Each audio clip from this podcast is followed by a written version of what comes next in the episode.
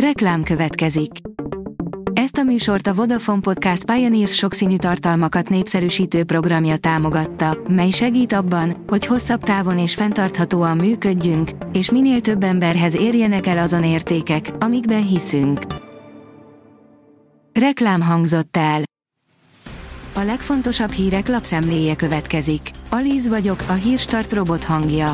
Ma február 28-a, Elemér névnapja van. A Telex szerint a készpénzben talált egymásra Orbán és a mi hazánk. A miniszterelnök azt mondta, nem lesz akadálya annak, hogy alkotmányba foglalják Torockaiék javaslatát a készpénzről. A mi hazánk ezt álságosnak látja, mert egyszer már leszavazták ugyanezt az ötletüket. Korábban viszont a Fidesz a mi hazánk egy másik javaslatát is megvalósította már. A G7 teszi fel a kérdést, emberi jogok és eutanázia, hol húzódnak az egyéni önrendelkezés és az állami életvédelem határai. Akár évtizedekig meghatározhatja a hazai életvégi döntésekről szóló közbeszédet, de az európai jogfejlődésben is mérföldkő lehet a Karsai versus Magyarország ügyben a Strasburgi Emberi Jogok Európai Bíróságának közeljövőben várható ítélet. Van egy apró gond Tibor Cvári luxus ingatlanával. A kormány főveje, Tibor István kérdésünkre közölte, bármikor szívesen látja a miniszterelnököt és vendégeit, áll a 24.hu cikkében. A fintek írja, megszűnik Amerikában a Google Pay. A Google ismét változtat mobil fizetési szolgáltatásain. Megszünteti a Google Pay-t az Egyesült Államokban a Google Wallet javára. A döntésre nem sokkal azután került sor, hogy a Google bejelentette BNPL szolgáltatások megjelenését fizetési megoldásában. A Google Pay önálló alkalmazása június 4-én tűnik el az alkalmazásboltokból.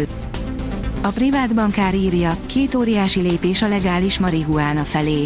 Németországban a kannabis birtoklása és fogyasztása április 1-től szinte biztosan legálissá válik, miután a Bundestag elfogadta az erről szóló törvényt.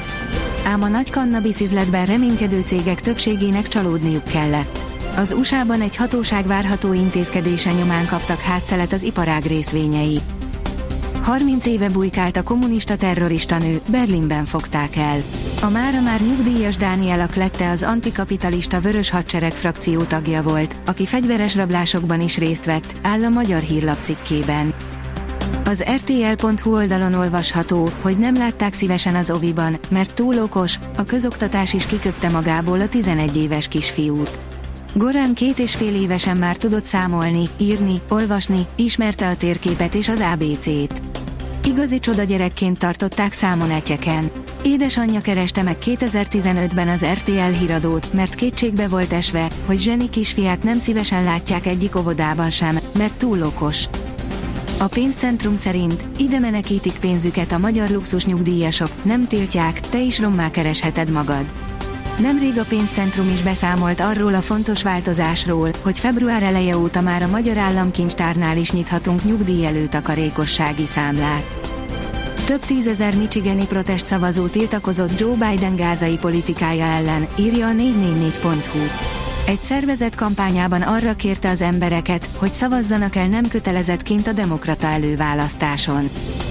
A sportál szerint 11-esek döntöttek, megvan az első finalista a spanyol királykupában.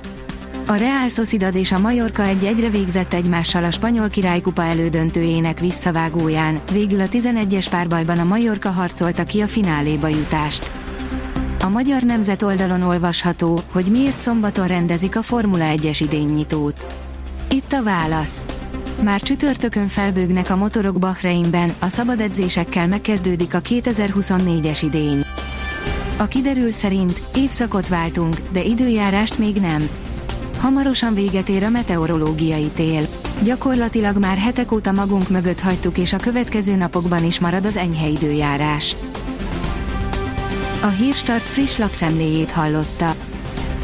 Ha még több hírt szeretne hallani, kérjük, látogassa meg a podcast.hírstart.hu oldalunkat, vagy keressen minket a Spotify vagy YouTube csatornánkon, ahol kérjük, kövessen és értékeljen minket. Az elhangzott hírek teljes terjedelemben elérhetőek weboldalunkon is. Köszönjük, hogy minket hallgatott!